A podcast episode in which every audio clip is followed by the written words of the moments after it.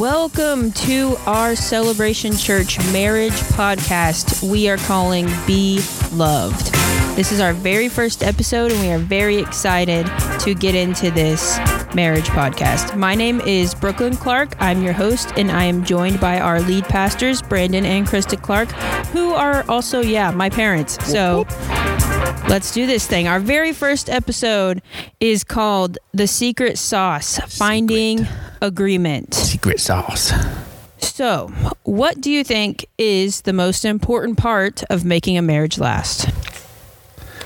I think when we look at it so many times, the people can talk about communication and all of these different things, and those are an important aspect, but they come back to this issue that uh, I found to be the number one important thing, which is finding agreement.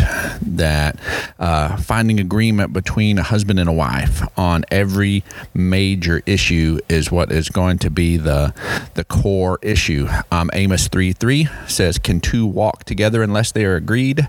And of course, this marriage thing, till death do us part. It's the longest walk ever.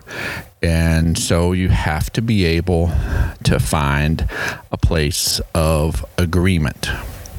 All right. So, why is it that agreement specifically is so vital in a marriage?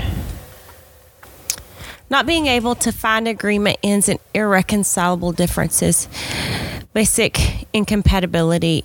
And I think that um, to find agreement, to have a place where the two of you can find something that you both feel comfortable with standing on is vital to have any relationship work.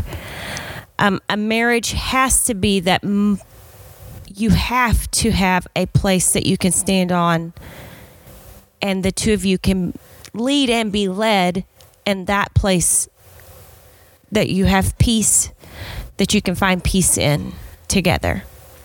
And marriage isn't just this straight, perfect road that um, honestly, there's twists and turns, there's exit ramps and on ramps, there's a cajillion uh, major decisions, small decisions that, that have to be made. And um, if you're not able to walk in a place of agreement, you end up finding yourself um, diverging off path um, slowly but surely. I mean, at, at, some point you can say, "Well, I'm I'm walking on the right shoulder of the road, and you're walking on the left shoulder of the mm-hmm. road, but we're we're kind of on the same road here." But at some point, if there if you're not together, there's a why at yeah. at some point down the road, and, and then you end up in this place. And for a long time, there was a there was a, a that thing that Cutie mentioned earlier, irreconcilable differences, was is on a lot of court documents um, that relate to divorce. And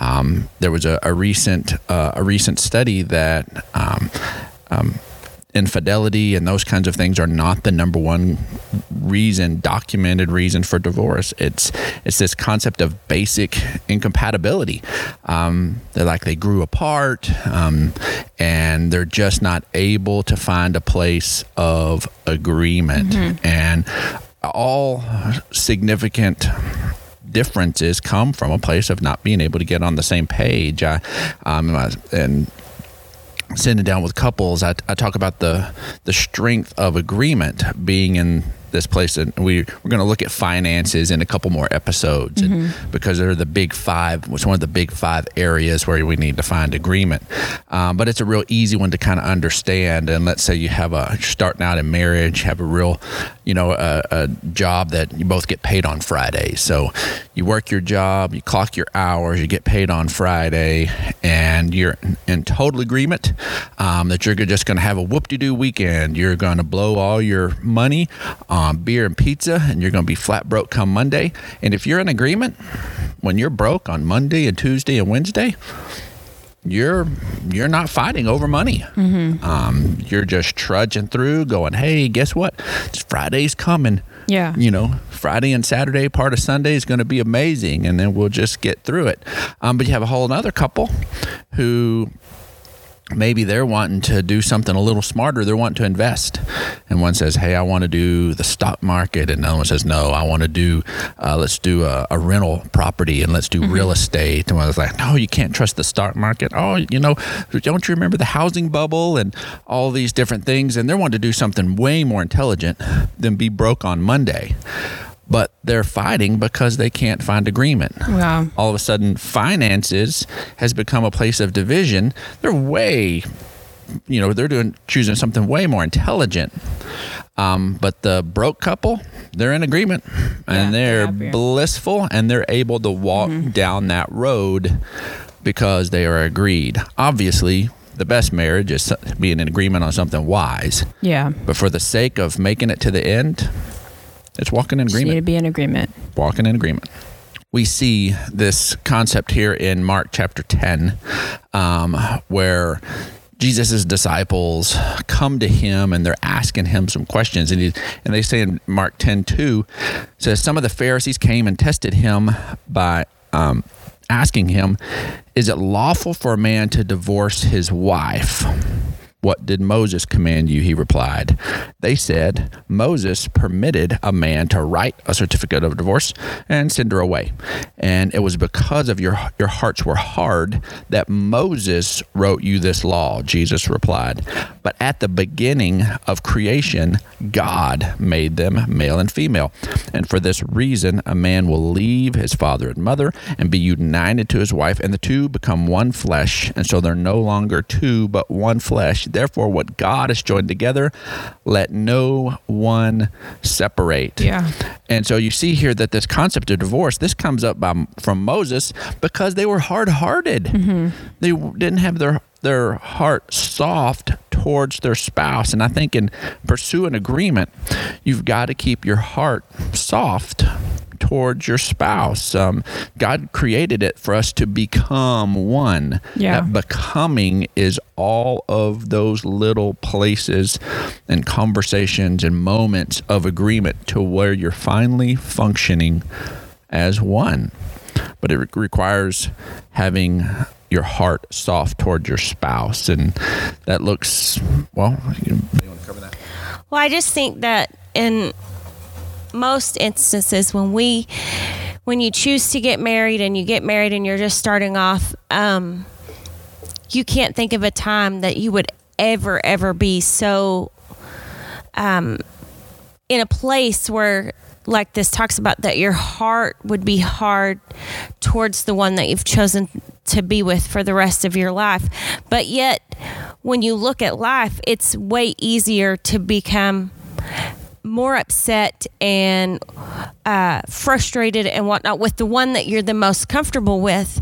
And these things that being comfortable is what fights you against keeping your heart soft because we don't automatically notice what we're autopiloting in our emotions within ourself. And so one of the things that I feel like that is an absolute for me in keeping my heart soft towards my spouse, toward towards Bran, is that I pray for him and I don't pray Lord, change him or Lord, show him I'm right. Mm-hmm. But I truly pray for him and pray for his day and pray for his um his miracles of the day and things that he is walking out with the Lord throughout his day.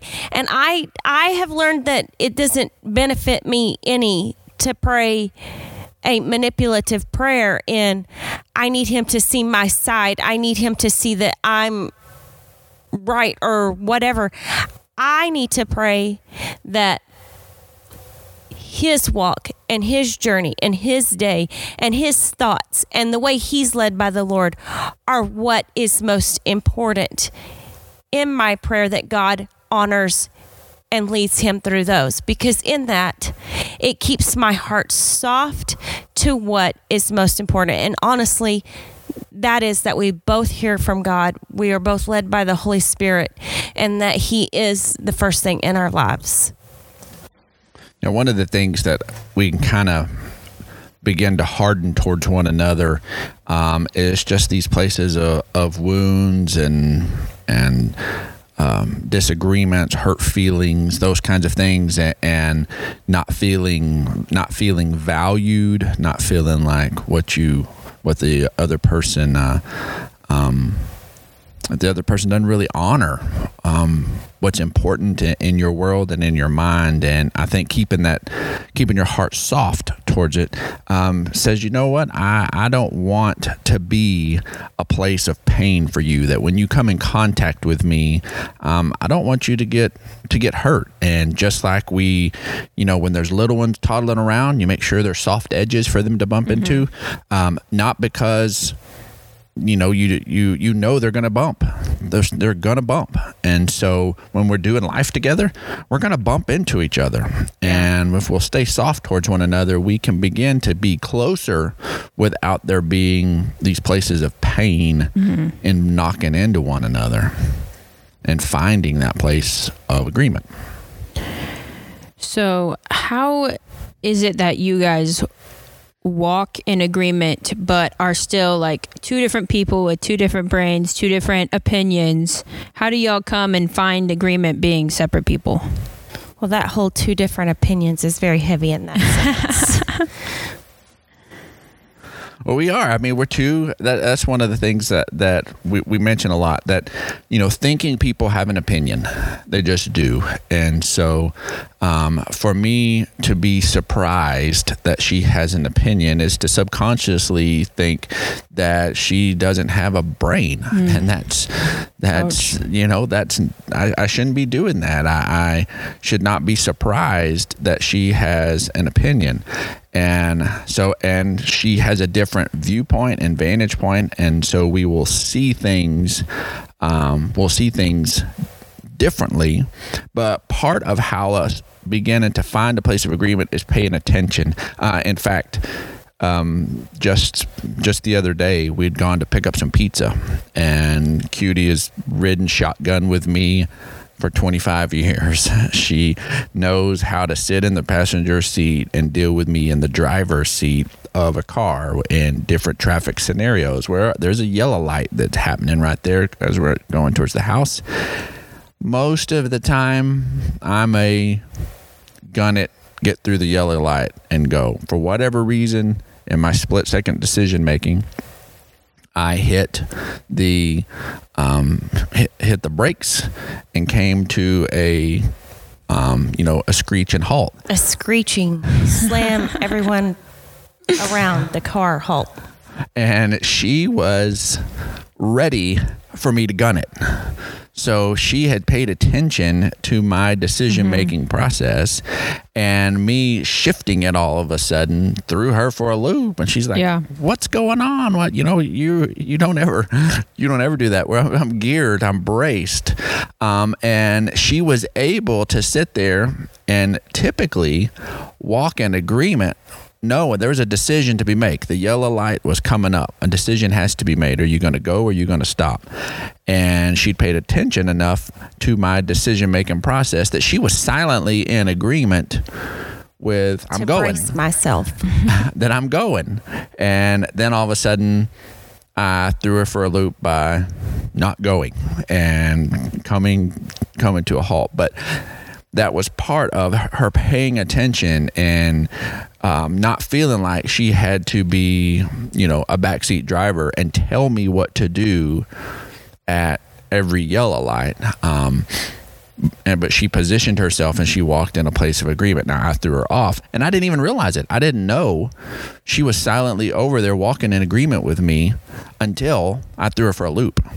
and so th- that place of paying attention is is what's is what's vital and having a heart to say I want to be on board. I don't I don't want to be difficult here. I want to be on board. And we see in John chapter 5, verse 19, uh, Jesus and the, the function of the Trinity being a beautiful example for us on this. That uh, John chapter 5, verse 19, Jesus uh, gave them this answer Very truly, I tell you, the Son can do nothing by himself, he can only do what he sees his Father doing. He's paying attention. He's looking to the Father. He's getting cues. He's he's saying, "Hey, I, I want to be in harmony with the Father." It says, "Because whatever the Father does, the Son does also." We're mm-hmm. just going to do this thing together. For the Father loves the Son and shows him all that he does. The Son is able, Jesus is able to walk in a place of agreement with the Father because the Father is revealing what he's doing. He's not keeping it a secret. He's not keeping it hidden. He is revealing it. And then he goes on to say, Yes, and he will show even greater works than these so that you will be amazed. And so, with that, um, for us to be able to walk in agreement, we have to kind of know what each other's thinking. We cannot make the decision to be in agreement with something we don't even know what's going on. And that's where the whole communication, communication, communication comes in. Um, but the reason communication is so important is so that you can walk in agreement, but you've got to pay attention. So, how do you guys put this into practice in real life? How can others put this into practice? Well, the biggest one is to be in a place where you are listening to make the other person feel heard. Um, Cutie's a lot better at this than I am. I will be listening and just I mean again just the other day she was talking to me and said are you are you hearing me are you and I quoted word for word exactly what she had just had just said so I had heard it but there was a problem. I was not making her feel heard. Yeah. And the um, for us to be able to find a place of agreement, uh, the other person has has to feel heard. And so, because the truth is, nobody changes their mind unless they believe their concerns are being considered. Mm-hmm. We get back to that thinking person having an opinion they came to that opinion for some reason. And if those uh, places of concerns aren't considered, well, then you, you feel like there's a massive void. I can't just, oh, you know, these things don't matter anymore. No, they matter. And if you can see that that base is covered, then you can change your opinion. The fact that most people feel like you have found agreement in your family, what I would call a family government, the things that you, how you're going to run your family, the things you believe to be what you're going to, I guess, base your thoughts and decision making and stuff uh, how that's going to work. I believe that you have to consider the fact that you're two different people and you come from two different families, and the, each family has done things differently, and you have to mold those things together to make one. It's not one way rules over the other. For sure. It's that you take what each person has brought to the table and you mold it into an agreement on what the two of you believe to be fact for you. The us, the Brandon and Krista Clarks, we have th- things that are for our family that we believe and have believed for our 26 almost 26 years of marriage as facts on how we are going what our team our clark team however you want to call it what what we're based off of and it took us some time. So it's not that you're going to hear this and you're going to be like, oh, we're going to be in agreement for everything because our purpose is to find agreement. You both have to be able to bring what you have, what's in you, what how you feel, what what you feel like your decisions and whatnot are based off of. You need to bring it to the table, and then the two of you discuss and find agreement on what it is your family is going to be based out of that's agreement. It's not one versus the other. It's molding two to become one. And when there's this place of agreement, uh, it is so much easier to deal with problems that rise up. Um, if one just kind of defaults to the other and wasn't really in agreement, Uh, then when a problem pipes up, within it immediately you go back to your to your separate corners and you go, I told you that this wasn't going to work. That does. But if you go, wow, you know, if you're in agreement and, it doesn't work, you go, wow, okay, that was a bit of a surprise. We didn't see that coming. How are we going to be able to to to handle this new turn of events? Whereas otherwise, on top of a unforeseen problem, now you have a place of dissension that goes back to a place that where you never were in agreement to begin with. And so, agreement for the future harmony of the family, for the best decisions to be able to made to be made.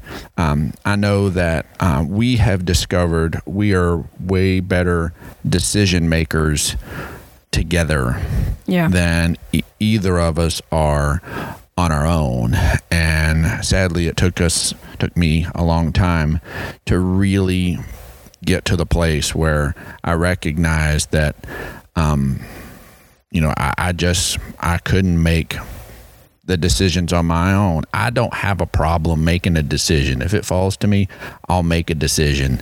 And it's usually, I feel pretty good about it. But I make better decisions when we do them together. And life just flows better when we do things together. Any closing thoughts? Anything you'd like to add? As we move forward in this, this is the foundational piece. So get this one down because we're going to be referencing this every time. All right. Well, thank you for joining us here on episode one. If you have any questions, please feel free to email us at celebrate at celebrationchurchlive.com. We will see you guys in the next episode.